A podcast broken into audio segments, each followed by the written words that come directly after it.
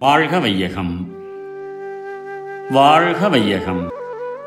வாழ்க வளம்.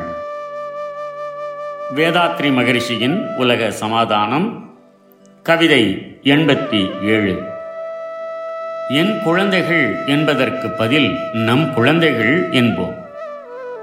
பாலைவனம் போலாகும் மனது மக்கள் பாசமென்றேல் என்போர்க்கு பதில் இங்குண்டு. மாலை நேரங்களிலே எவரென்றாலும் மழலை மொழி குழந்தைகளின் இருப்பிடமாம்.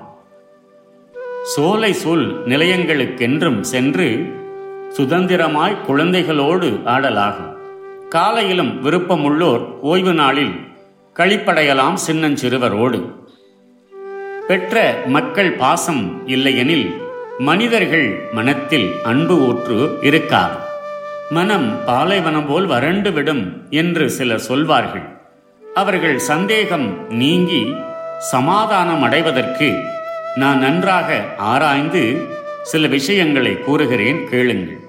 ஒவ்வொருவருக்கும் ஐம்பது வயது சென்றவுடன் குழந்தை வளர்ப்பே வாழ்க்கைக்கு தொழிலாக இருக்கும். மாலை நேரங்களில் எந்த வயதினரும் ஆண் ஆனாலும் பெண் ஆனாலும் குழந்தை வளர்ப்பு விடுதிகளுக்கு சென்று எந்த குழந்தைகளுடனும் எல்லா குழந்தைகளுடனும் விளையாடலாம். ஐந்து முதல் இருபது வயது உடைய சிறுவர்கள் எப்போதுமே அவர்கள் கல்வி நேரம் போக மீதி நேரங்களில் மற்ற குழந்தைகளுடனே தான் வளர்வார்கள். ஆகையால் எந்த வயதிலும் யாரும் குழந்தைகள் தொடர்பின்றி இருக்க வழி இல்லை.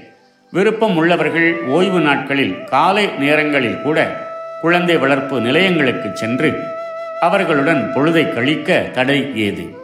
ஓய்வு நாட்களில் ஒவ்வொருவரும் அவர்களுக்கு விருப்பமான வயதுடைய குழந்தைகளை வெளியே எடுத்து செல்வதற்குரிய முறையை வகுத்து கொள்ளலாம்.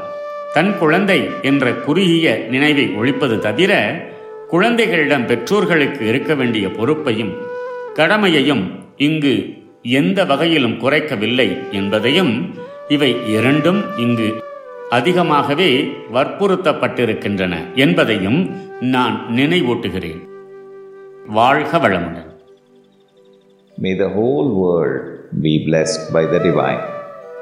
World Peace by Yogiraj Sri Vedatri Maharishi. Poem 87 Universal Children. Some will say that if there is no love developed between parents and children, the heart will become as a desert without any grace, pity, or kindness towards others. It is not so.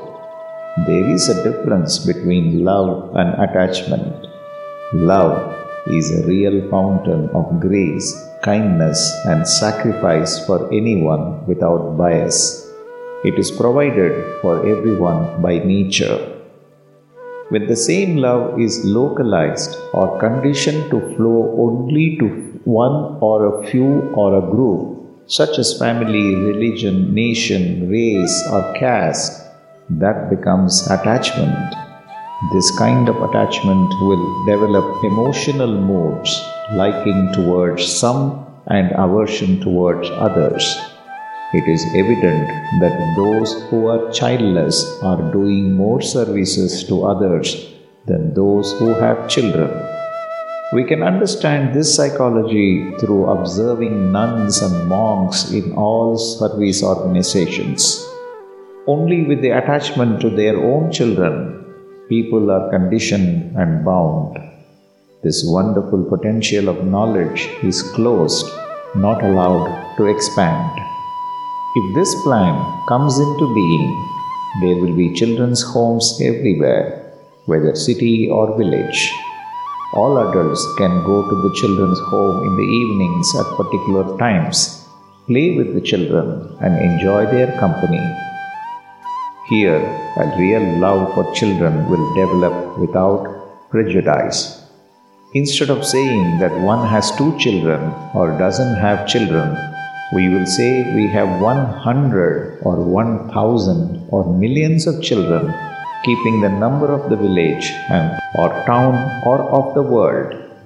Such expansion of mind itself will result in a great change in the character of mankind. I may point out the reality of nature that all kinds of undue attachments and multifarious ill effects in human society are rooted in the attachment with one's own children.